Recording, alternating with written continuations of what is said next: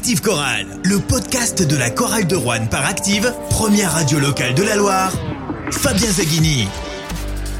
Salut à tous, mercredi 22 mars, nous étions au Corum pour la soirée des abonnés avec euh, Alexandre Combe, number one sur les réseaux sociaux et sur le forum corallien, et euh, François Pertil, abonné à la Vacheresse. Nous avons eu l'occasion euh, d'interroger Bertrand Rodamel, le directeur général de la chorale de Rouen, Jean-Denis Choulet, le coach emblématique, et Maxime Ross, un épisode hors série et en public. Applaudissements s'il vous plaît pour Bertrand Rodamel, le directeur général de la chorale de. On va commencer par parler budget, argent. La chorale de c'est le 14e budget euh, de Betclic Elite cette saison. 4 385 000 euros, c'est ce qui était annoncé euh, en début de saison par la Ligue nationale de basket. C'est un million de plus que euh, le plus petit budget du championnat, celui de Fausse-Provence, mais c'est 600 000 euros de moins que euh, celui qui précède, hein, le, 13e, celui euh, de euh, Nanterre. Alors la question de Jocelyn, est-ce qu'il est prévu une hausse de budget la saison prochaine?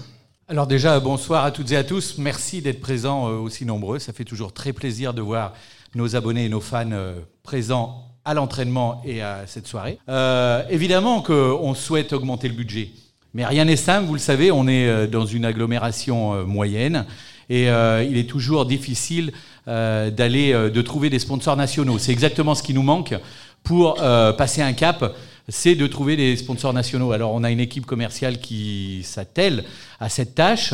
On a un président aussi qui est très actif, vous le savez, notre président au niveau industrie a, des contacts importants. Donc on va tenter bien sûr d'augmenter ce budget, mais rien n'est facile. Et on sait que c'est le nerf de la guerre.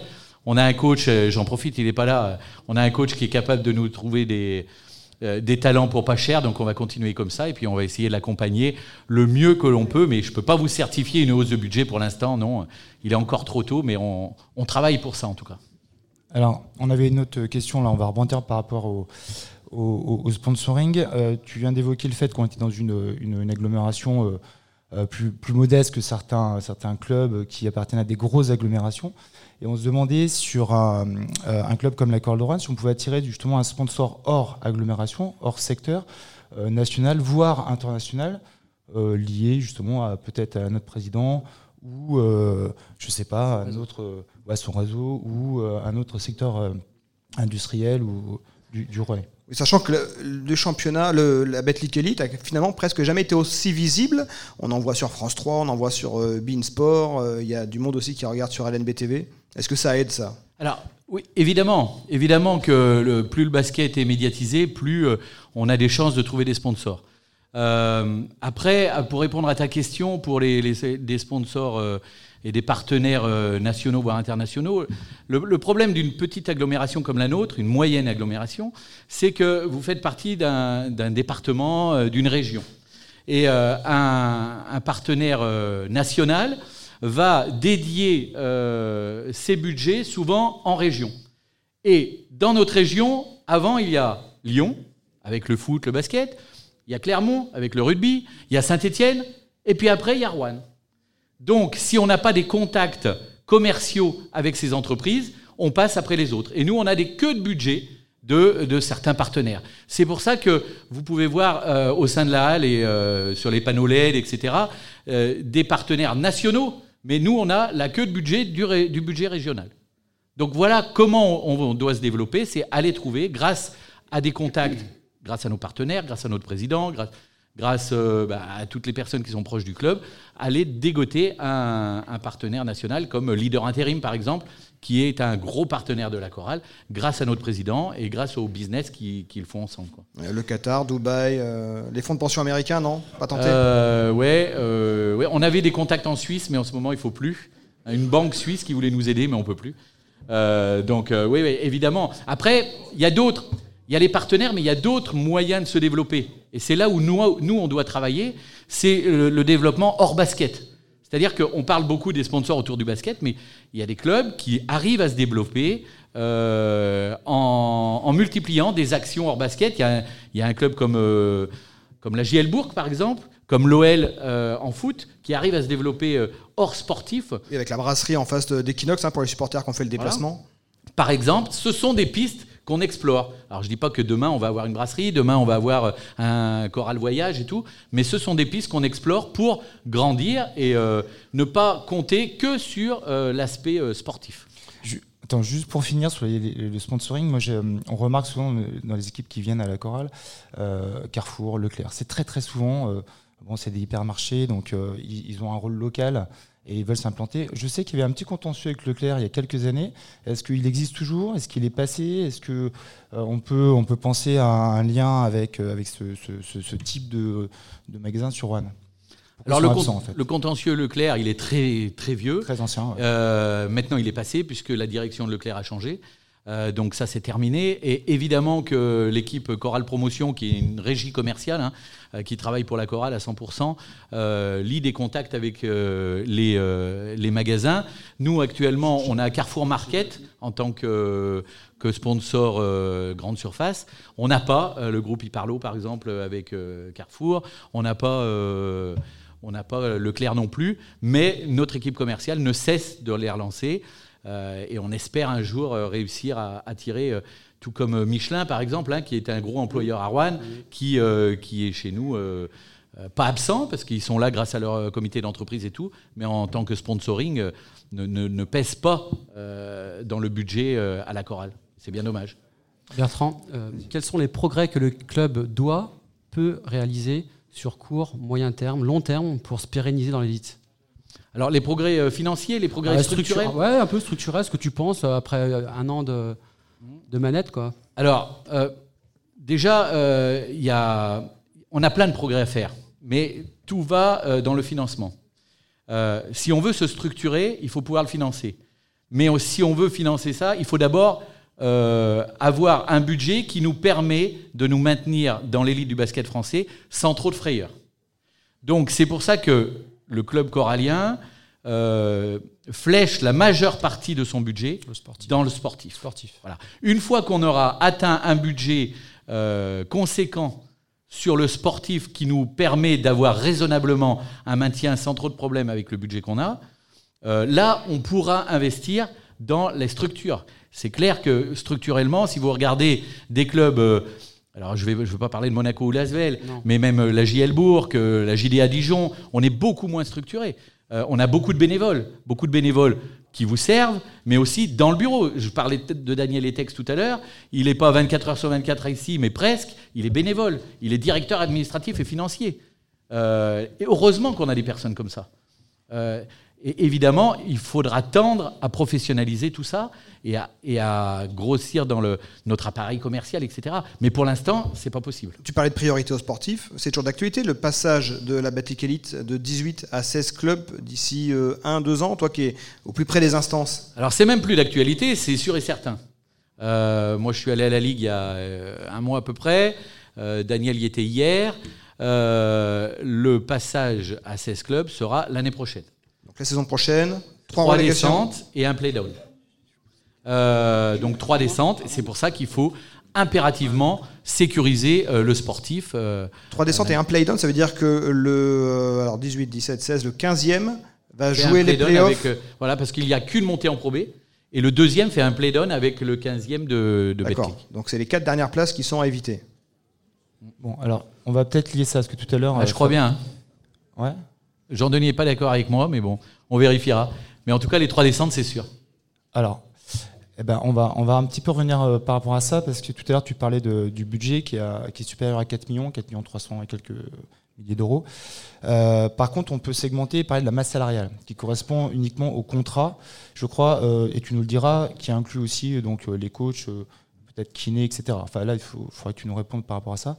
la question qui et sous-jacente pardon, à la masse salariale, c'est est-ce que vous avez gardé une petite cagnotte de côté, justement au cas où on doit changer un joueur?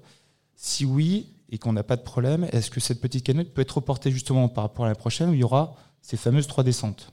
Oui, parce que vous avez budgété de masse salariale cette saison, mais est-ce que cette masse salariale, elle est entièrement consommée au premier jour avec tous les contrats signés, ou est-ce que dans cette masse salariale, euh, vous incluez la possibilité de euh, faire un joueur, deux joueurs en cours de saison Alors ça, c'est Jean-Denis qui, qui, est le mieux placé pour, euh, pour, pour, vous répondre à cette question.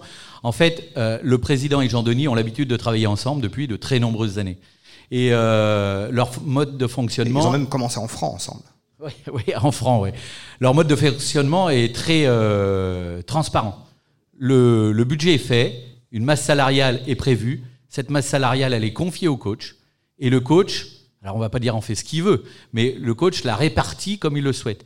Et on a un coach prudent et qui souvent a, garde un petit peu au cas où. Voilà. Après, qu'est-ce qu'il fera l'année prochaine euh, Ça, il est là, il vous le dira. Mais voilà comment ça fonctionne. Et tu, donc tu nous confirmes, ça inclut pas que les joueurs. La masse salariale du club inclut quoi exactement alors? Eh ben, les, les, joueurs et le staff quoi. Okay. Mais à Jean-Denis, on lui donne euh, les joueurs et après euh, à lui de travailler. Et on lui fait confiance et ça marche plutôt pas mal. Une nouvelle question de Didier qui est abonné. On voit des nouvelles salles, euh, des nouvelles arénas sortir de terre en France, des nouvelles salles très modernes, Saint-Chamond, Orléans, Reims, Poitiers. À Rouen, on a déjà, la chance d'avoir une salle de 5000 places. On a été quand même euh, les premiers euh, clubs, on va dire, de, petit standing à avoir une salle de 5000. Donc, c'est pas euh, tout le monde qui a eu la chance d'avoir une salle de 5000 places, parfois au détriment un peu du confort par rapport aux nouvelles arénas. Est-ce que le club réfléchit à une restructuration de la partie sportive de la salle euh, Est-ce que le projet Cube est réalisable? On entend parler de ça. Est-ce que vous avez des, des idées pour, euh, pour un petit peu suivre un petit peu le, le, le train des, des, nouvelles arénas là, qui, qui... C'est marrant, coussins. on en a parlé cet après-midi avec euh, Jean-Denis. Jean-Denis, il aime bien son petit coussin sur les fauteuils. Alors, euh, il faut avoir en tête que le, la salle ne nous appartient pas. Hein. Est on vrai. est locataire, est on vrai. paye une location à Rouennais Agglomération. On a quelques parties de la salle qui sont dédiées 100% à la chorale, comme, euh, euh, comme les bureaux, la boutique, il y a quelques, quelques endroits qui sont pour la chorale et qu'on loue à 100%. Ici, on loue, euh, on loue à Rouennais Agglomération. Donc toute l'aréna, là où se passent les matchs, ça n'appartient pas à la chorale. Donc les travaux, c'est pas nous. Nous, on a fait le patio l'année dernière. Là, c'est 100% la chorale qui l'a financé. Parce qu'on avait besoin d'une ressource pour Chorale Promotion, pour que Chorale Promotion puisse accueillir 100% des partenaires. Donc, améliorer le confort, oui, on fait des propositions à Rouen et Agglomération qui, notamment, tu parles des, des, des coussins des sur coussins les, les sièges. Ou des dossiers au siège aussi. J'ai ça, ça en tête, notamment pour, euh, pour améliorer euh, le confort et puis pour, pour faire un peu ce qui se passe dans les autres salles. Le cube, le cube, c'est un apport financier pour la chorale. C'est-à-dire que s'il y a un cube, on peut communiquer et vendre de la pub. C'est clair. Et pour Rouen et Agglomération, c'est apporter de la modernité au sein de sa salle. Donc oui, il y a une réflexion fortement avancée. Moi, je n'irai pas dire aujourd'hui que le cube est validé, mais le cube est entre les mains de Rouen et Agglomération. C'est un budget conséquent et seul Rouen et Agglomération et son président pourraient vous dire aujourd'hui est-ce qu'il y aura un cube prochainement? Demain, après-demain, au sein de la On précise, Mais hein, c'est une volonté. Le, cube, c'est cet euh, écran géant euh, central au-dessus du rond central avec euh, quatre faces qui permet à tout le public de voir ben, des images, des, des spots, peut-être même des, des, caméras avec le public. on voit ouais. sur les temps morts la kiss cam, des choses Tout à fait. Et pour nous, pour nous, club, c'est un produit économique. Hein. C'est un rapport économique qui nous intéresse. Euh, vous vous montrez des belles images, évidemment, euh, c'est bien, mais c'est pas c'est pas ce qu'on recherche dans un cube. Le club recherche euh, de l'espace publicitaire à vendre.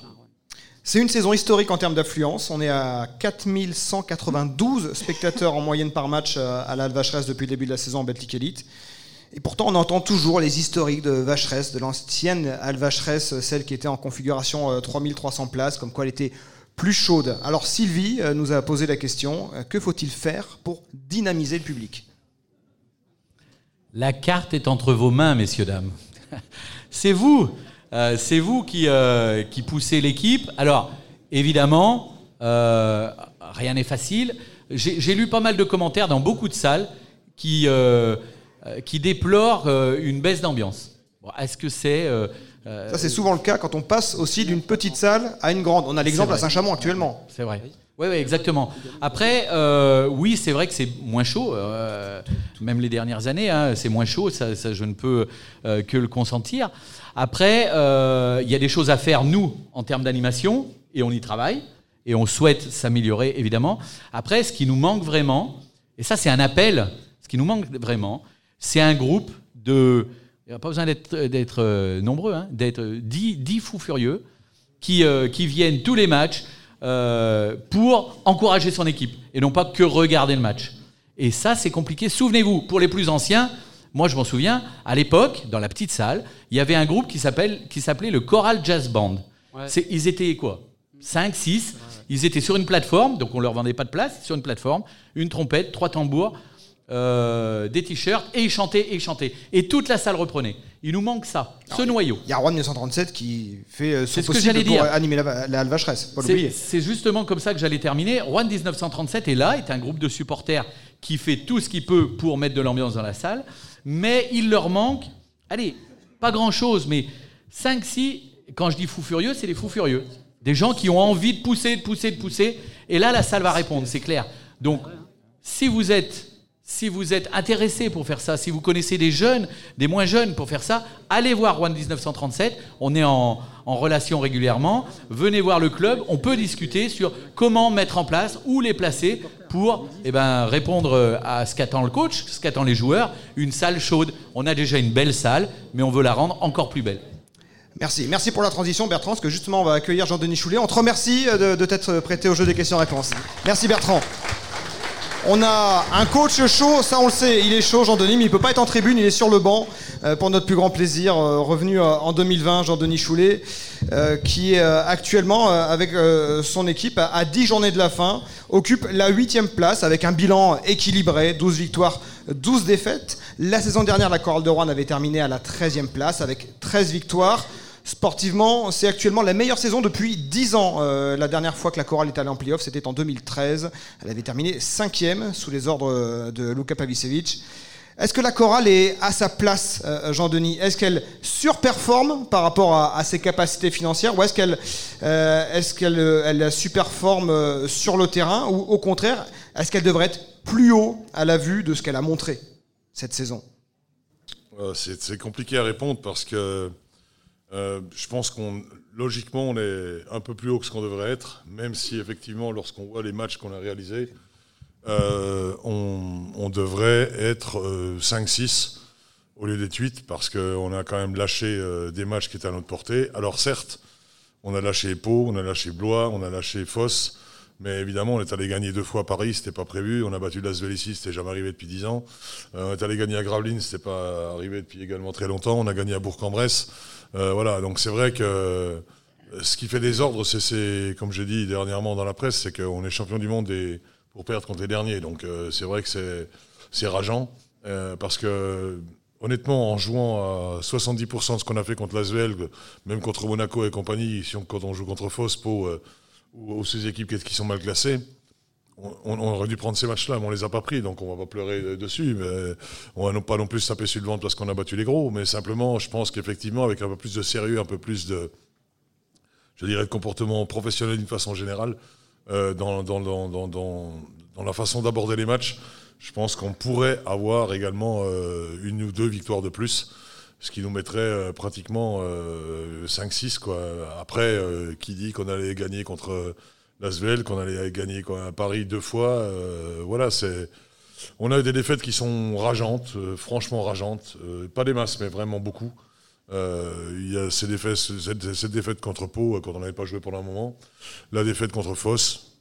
celle de Blois, Blois, ils jouent, ils, leur, ils jouent leur vie. À domicile, c'est difficile, même si on était bien parti, on aurait dû creuser l'écart plus que ça à la mi-temps. Mais celle de Pau, celle de, de Foss, c'est de Nancy à Nancy, ou alors on a le match en main. C'est là, elles font très très mal. Après, la défaite de Paris ici, euh, ils ont tout mis dedans, ils sont à 60% à 3 points. Voilà, ça arrive. Euh, voilà, et puis, euh, mais bon, je pense qu'on est effectivement un peu au-dessus de ce qu'on devrait logiquement être, mais un peu en dessous de ce qu'on voudrait être.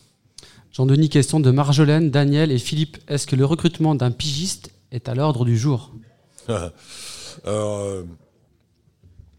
Sachant qu'il y a des questions de règlement.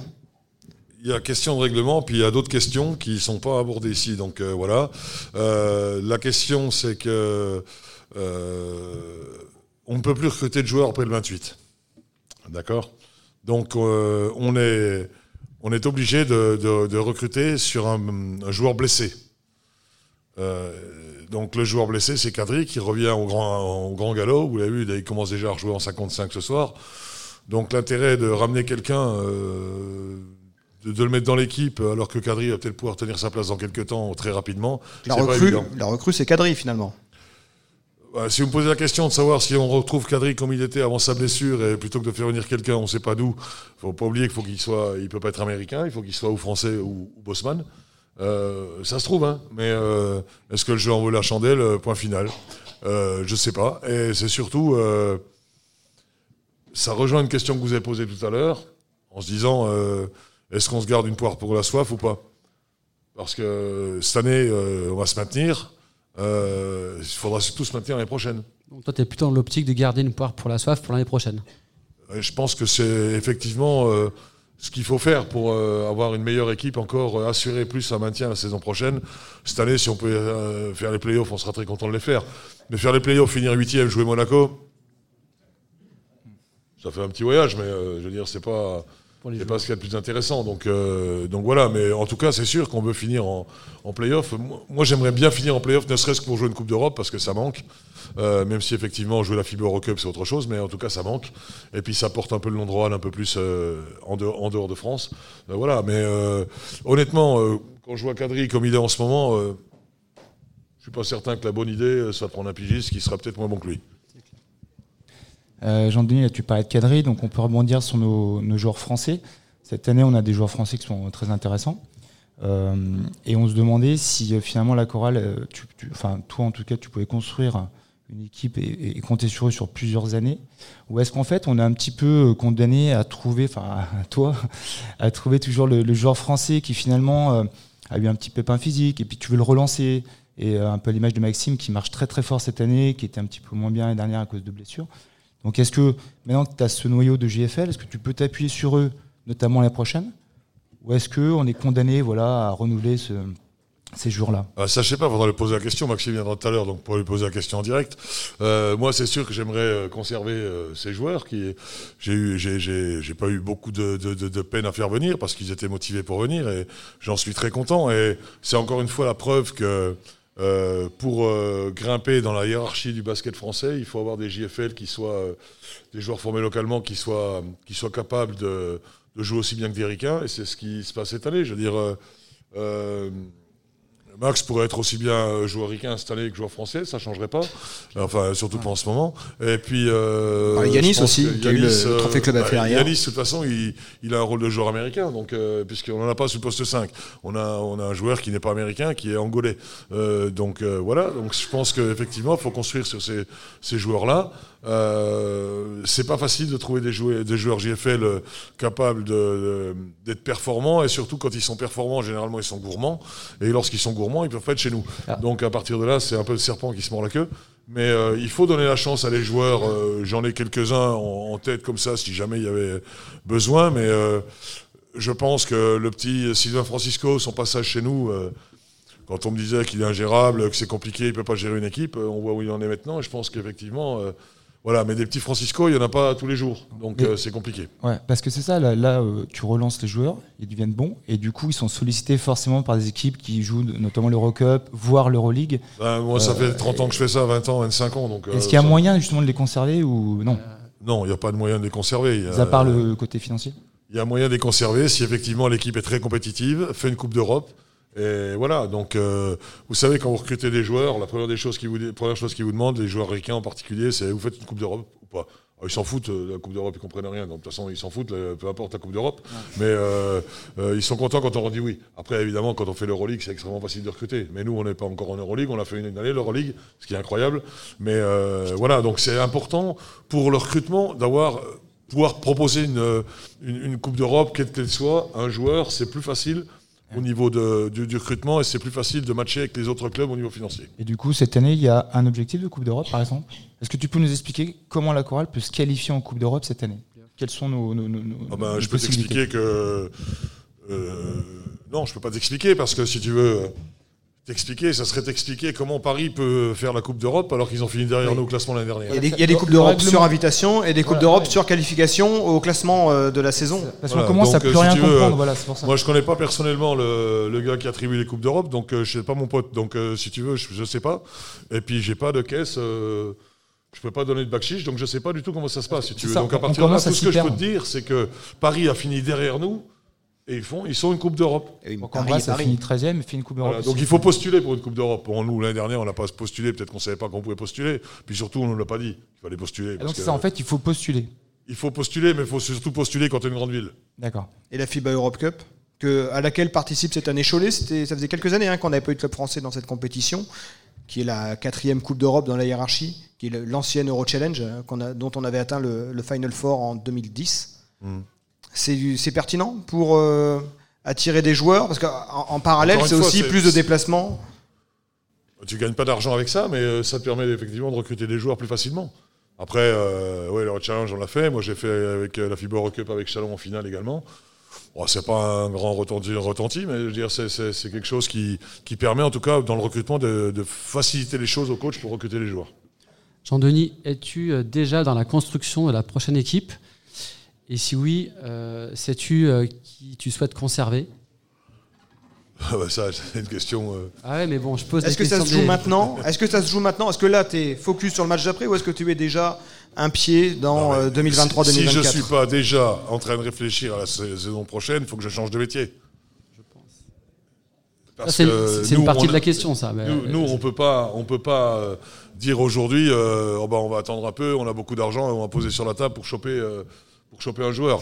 Euh, voilà, moi, je, le dis euh, en toute honnêteté. Là, j'avais, euh, regardé un joueur dernièrement là, qui était pas, tellement sous les radars.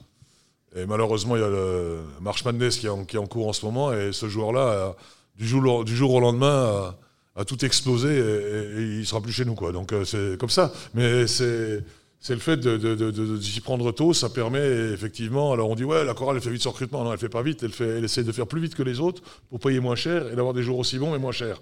Donc euh, parce qu'on est on est obligé de faire comme ça. Après euh, c'est pas toujours gagnant-gagnant, c'est souvent euh, c'est souvent gagnant, euh, mais c'est pas c'est pas garanti. Il y a aucun recrutement qui est garanti. Même en se déplaçant, même en allant là-bas, il n'y a aucun recrutement qui est garanti parce qu'on ne connaît pas exactement. On, peut connaître les savoir-faire, euh, les savoir-être, on ne sait pas. Donc euh, à partir de là, c'est toujours un problème qui est qu'on découvre ou un problème ou pas, mais qu'on découvre quand le joueur est arrivé. Tu as parlé de changer de métier, alors on va pas embrayer là-dessus tout de suite, mais tu es le doyen des coachs de Betclic Elite. Tu as 64 ans, c'est l'âge légal pour prendre sa retraite. Euh, Est-ce que tu as déjà une date de fin en tête ou t'y penses pas?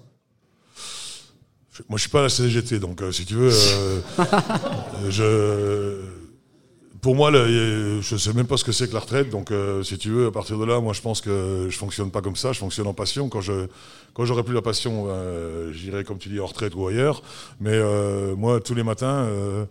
Euh, euh, je, je pense basket, je dors basket, je mange basket. J'ai envie que la chorale soit au plus haut niveau longtemps. Et euh, j'ai pas spécialement envie de prendre ma retraite maintenant. Alors, euh, soit on me la fera prendre, mais ou je la prendrai. Mais le jour, je peux te garantir que je- j'estimerai que je suis plus au niveau ou que je suis plus motivé ou que j'ai plus la passion, je la prendrai. Personne n'aura besoin de me le dire. Alors, Ça, c'est sûr. ce jour-là, est-ce que ce sera une reconversion? Est-ce que tu te vois dans un rôle de directeur sportif comme un Jean-Louis Borg par exemple l'a fait? Ou est-ce que cette passion du basket, tu, l'appliqueras euh, par exemple au niveau amateur Je pense à Jean-Luc Monchot hein, qui, qui a coaché ensuite euh, en N3. Pas le bon exemple, ça. C'est celui qui m'est venu en tête. Mauvais exemple. Est-ce que, est que tu coacheras jusqu'au bout Ah non, non, Euh, non, même, à aller coacher, je sais pas, y a- y a- je connais un club de l'autre côté de la Loire là qui. Non, non, non, ça non, c'est sûr que non. Par contre, aller de- donner des coups de main euh, dans les centres de formation, aller donner des coups de main dans les petits clubs euh, euh, locaux, euh, aller faire des interventions techniques, euh, ça oui. Mais aller coacher en N1, en N2, en N3, euh, non. Voilà, Par contre, aller, aller, oui, effectivement, donner un coup de main, quelle que soit la division, quelle que soit le- l'équipe féminine, euh, des, des filles, des gars, peu importe, ça, ça me dérange pas, oui, ça, ça- ça reste dans le basket. Mais euh, aller euh, en N1, en N2, en N3. Et directeur euh, sportif Directeur sportif, oui, il faut voir. Mais bon, là, euh, ça se passe très très bien euh, cette année avec Bertrand. On travaille très très bien ensemble. Euh, ça se passe très bien. Je suis très content comme ça. Donc euh, voilà, après on verra. Moi, je te dis. le- un la peu la chose- casquette déjà de directeur sportif, finalement, ici. bah, quand tu es dans les clubs comme ici, effectivement, tu fais beaucoup de choses. Donc, euh, donc c'est vrai que si je faisais que mon travail de coach, ça saurait, mais donc euh, non, non, je, on fait beaucoup de choses. Et quand euh, tu parlais tout à l'heure du budget, effectivement, moi j'ai une enveloppe avec Manu, je me démerde avec l'enveloppe qu'il me donne. Euh, on la gère cette enveloppe, on essaye de, de, de, de mettre un peu des sous de côté parce qu'on sait jamais ce qui peut arriver. Dans d'autres clubs, tu n'aurais pas cette casquette-là et ce serait au, directeur sportif de gérer cette enveloppe et toi on te dirait voilà, t'as tel joueur, débrouille-toi avec ce qu'on te donne. T'as déjà un fonctionnement Généralement, les gens qui me recrutent, ils savent que j'aime bien mettre un peu le nez partout, donc voilà. Après. Le cube, euh, le cube, t'as pas bien fait d'en parler tout à l'heure. Le cube, euh, Bertrand disait qu'effectivement c'était quelque chose d'important pour nous. C'est extrêmement important pour nous. J'en ai, j'en ai parlé euh, en tête à tête avec notre maire, qui m'a dit que ça se ferait à une époque, quand l'inauguration du tournoi 3-3, du terrain de 3-3 là-bas. je pourrais même mettre des commentaires sur sa page Facebook régulièrement j'ai rappeler. j'ai souhaité bon anniversaire et qu'il n'oublie pas le cube. Mais c'est vrai que c'est vrai que c'est très important pour nous parce qu'on est quand même une des seules salles en France où il n'y a pas de cube. Alors, quand on dit que c'est important pour la pub, c'est vrai que c'est important pour la pub, mais c'est également très important pour, euh, pour vous. Parce qu'au moins connaître tes joueurs, quoi.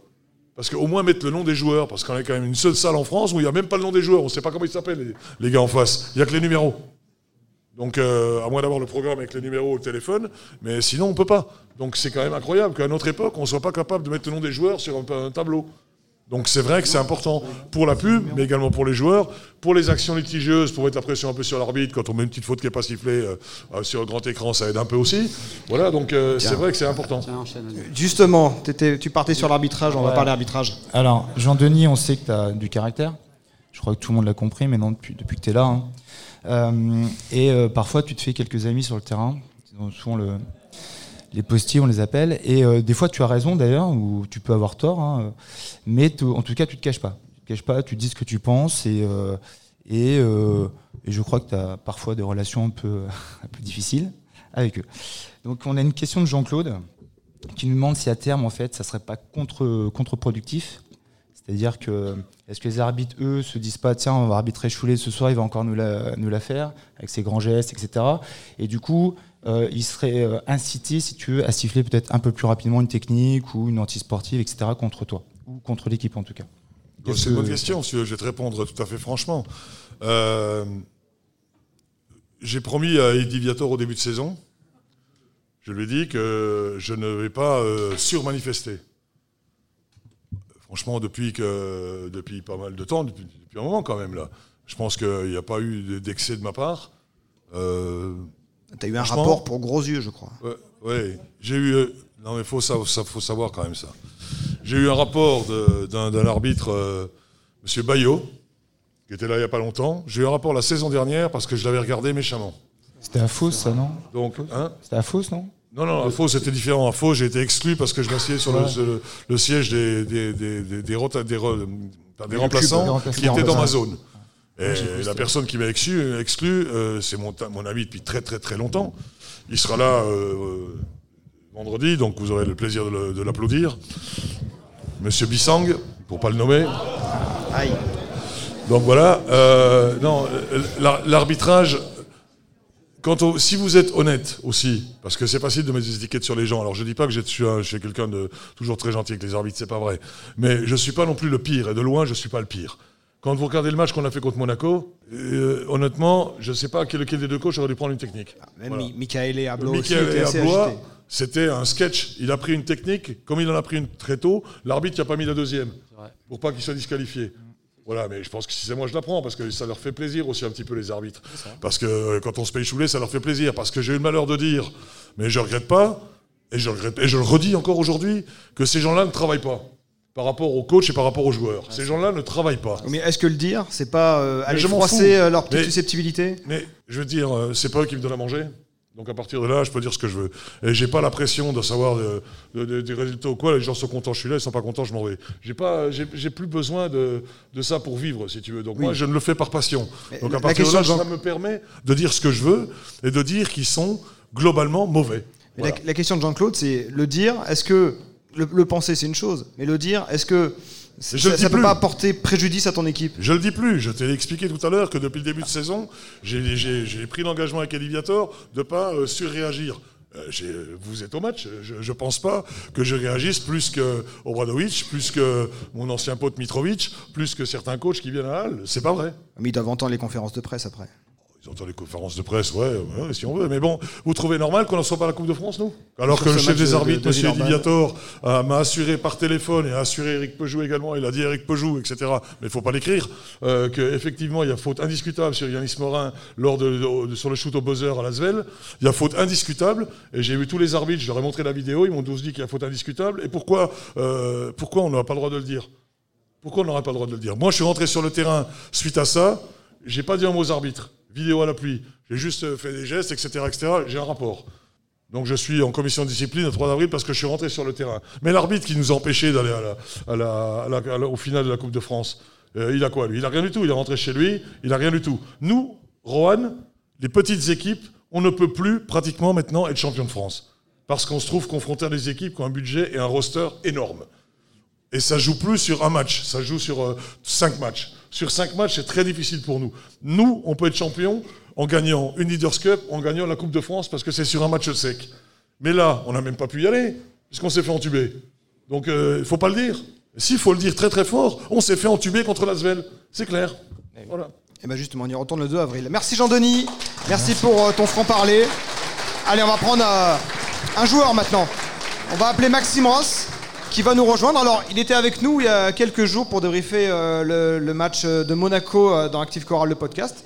Depuis, ça lui a porté chance, puisqu'il il a pris feu à Blois contre son ancienne équipe, avec un match à, à 28 points, record en carrière, 7 sur 9 euh, à 3 points pour Maxime Ross.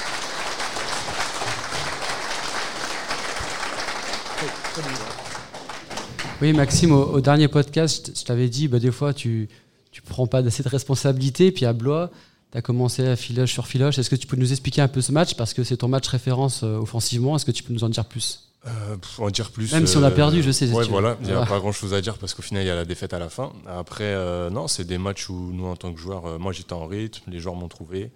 J'ai un jeu aussi où il faut que la balle vienne à moi et le jeu vienne à moi. Donc ils m'ont trouvé, m'ont fait les passes dans les bons timings. J'étais en rythme pour mettre les shoots. Voilà, c'est des matchs qui, qui arrivent. Euh, là, c'était moi à Blois. Ça sera un prochain match, ça sera un autre joueur. Et puis voilà. Mais euh, ce qui compte au final, c'est la victoire. Et là, il n'y était pas. Donc c'est dur de, de célébrer ça. Euh, Comment ça se passe sur le terrain quand euh, ça rentre, ça rentre? 7 sur 9 quand même, c'est- pas fréquent.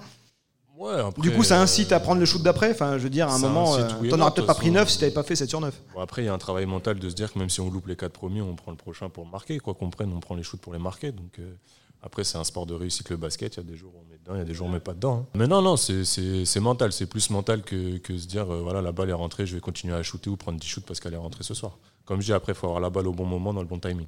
Alors, T'as t'as un coéquipier qui est parfaitement dans cette mentalité. S'il rate les 4 premiers, il va quand même prendre le cinquième. C'est euh, c'est Ronald March. Il flambe cette saison. Il est numéro 2 euh, au scoring en, en Betclic Elite, numéro 2 à l'évaluation. Il est à plus de 20 points par match. Euh, Est-ce que c'est un, un- c'est un joueur spécial? Est-ce que c'est euh, le parfait contexte ici euh, à Rouen pour lui? Est-ce qu'il a à la fois la, liberté et les responsabilités qu'il aurait sans doute pas ailleurs? Toi qui as connu d'autres contextes à Levallois, qui a connu euh, Bourg-en-Bresse avec euh, une approche très différente. Est-ce que Ronald March, c'est l'homme parfait, à, l'endroit parfait pour lui cette saison? Cette saison, oui, bon, on le voit, hein, il, nage, il nage sur le championnat, donc ça se voit pour lui. Après, je pense qu'il a construit son statut aussi au fur et à mesure. Quand même un, mec qui a un, parcours qu'il faut respecter. Donc euh, il a construit ça au fur et à mesure, année après année. Et cette saison, il, est récompensé par tout le travail qu'il a fait jusqu'avant. Donc euh, je pense que là, il est arrivé à un, stade de confiance en lui et aussi de, niveau de jeu de niveau basket où lui sait ce qu'il vaut dans le championnat, c'est le championnat aussi, il connaît le championnat et puis il est dans un contexte et un environnement qui lui est favorable. Donc à partir de là, c'est plus facile aussi. On a parlé tout à l'heure des, joueurs français, euh, donc euh, dont toi notamment, euh, Yanis également, qui est devenu à Rouen, j'imagine dans l'optique aussi de, vous relancer, d'aller chercher ces responsabilités que confie votre coach. C'est une équipe très portée sur l'attaque, donc entre guillemets, il y a à manger pour tout le monde, tout le monde, euh, tout le monde fait ses stats. Euh, c'est ça qu'on vient chercher euh, à Rouen quand on est un joueur référencé. Tu as une sélection en équipe de France notamment. Quand on vient à Rouen, c'est pour avoir du temps de jeu, avoir des responsabilités. Moi, en tout cas, oui, c'était pour avoir un rôle que j'avais pas eu jusqu'à maintenant dans des, dans des plus ou moins gros rosters avec les Coupes d'Europe. C'était pour avoir aussi un jeu, une philosophie de jeu différente. J'avais enchaîné les deux dernières saisons des coachs vraiment aspect défensif. Quand on mettait 50 points, on était content et l'équipe adverse on mettait 40. Donc c'est pas des pas des matchs plaisants à voir pour le public et c'est une autre philosophie de jeu aussi en tant que joueur. Donc voilà, moi j'ai cherché, je suis venu ici pour ça. Euh, J'avais déjà hésité la saison d'avant. Donc euh, voilà, c'est ce que moi je suis venu chercher, c'est ce que j'ai. Après c'est comme voilà, comme tout, faut aller le chercher aussi au quotidien, mais euh, en tout cas, voilà, on essaie de le rendre au maximum quand on vient ici et la confiance du coach, on essaie de la rendre. Alors Maxime, on a déjà un petit peu parlé au, dernier podcast, mais euh, là actuellement la chorale est huitième. L'année dernière à Bourg-en-Bresse, vous n'aviez pas réussi cet objectif de, de, play-off, mais tu les as déjà connus à Boulogne, toi, cette expérience de play-off. Est-ce que tu penses, quand tu regardes ton équipe, que vous avez le talent, le, le mental pour justement maintenir l'équipe dans le top 8 et puis réussir justement cet objectif de play-off? Oui, pour moi, on a le talent, on a le mental, on a une faculté à rebondir assez vite et passer vite à autre chose. Après, euh, je vous le dis, je pense qu'on est l'équipe la plus imprévisible du championnat, c'est-à-dire qu'on peut gagner même Monaco, euh, etc., à tous les premiers et perdre contre toutes les derniers, comme on l'a montré. Donc c'est une force et c'est une faiblesse aussi. Maintenant, c'est à nous de, rebondir au mieux là sur les trois prochains matchs parce qu'on n'a pas un calendrier super évident. Mais, euh, oui, pour moi, l'objectif, c'est play-off. Après, ce serait, je pense, bien pour la ville, bien pour le club. Et ça montrerait le, le, travail fourni ces dernières années et le bon en avant qui a été fait cette année aussi. Dernière question sur le public. Euh, tu en as connu des, des publics euh, en Betclic Elite. Euh, il est comment le public de Vacheresse? Tu l'as connu en tant qu'adversaire et en tant que joueur qui porte euh, la tunique corallienne. Nous, on, nous, on est assez critique sur nous-mêmes. À Rouen, on sait qu'à une époque, quand la salle était plus petite, on avait, on avait l'impression que c'était plus bruyant. Euh, toi, sur le terrain, tu le vis comment? Bah, je l'ai connu en tant qu'adversaire où j'ai toujours apprécié venir jouer ici. Hein. Donc euh, là, ça c'est bien. Après, euh, honnêtement, j'ai fait ma formation à Paris et mes euh, quatre premières années à Paris où le public, c'est critique. Il n'y a pas encore Wembanyama. Donc les gens viennent à un match comme ils vont au cinéma, donc c'est difficile. Mais non, non, je suis content. Je suis content de, de, jouer ici. Il y a une belle interaction avec le public. Donc ça, ça se passe bien. Après, on le voit, des fois, il faut aller chercher un peu, mais c'est normal aussi. Ça va avec le, le, comportement des joueurs sur le terrain. Donc ça, il n'y a pas de souci. Mais moi, j'aime jouer ici. J'aime l'ambiance qu'il y a pendant les matchs et, et ça fait plaisir. Merci Maxime. Merci Maxime. Merci de votre écoute. Active Chorale, le podcast, c'est chaque soir de match le débrief avant minuit sur activeradio.com et sur toutes les plateformes de podcast, Apple Podcast, Google Podcast, Deezer et Spotify. À très bientôt. Active Chorale, le podcast.